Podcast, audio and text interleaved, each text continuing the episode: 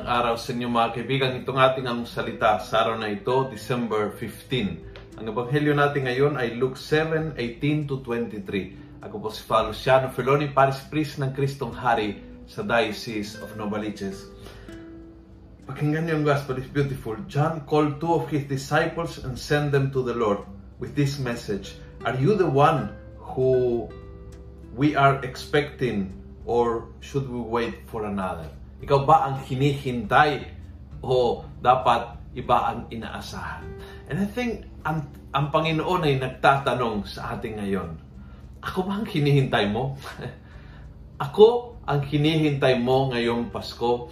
Or all your expectations are good time with family, happy times, sana magaling, sana hindi pumasok ang Omicron, sana maraming bagay na maayos, pero Panginoon ba ang hinihintay mo? Siya ba ang inaasahan at hinihintay? Siya ba ang highlight ng Pasko mo? A deeper relationship with Jesus. An encounter with Jesus. Halimbawa, starting tomorrow, magsisimbang gabi tayo. Inaasahan mo yan? Yung, yung tipong pupunta ka ng earlier to the Mass, so you can have few moments of prayer, pakikinggan mo ang readings, makikinig sa homily, and then makokomunyon. And for nine days, talagang titibay ang relasyon mo sa Panginoon. Siya ba ang hinihintay?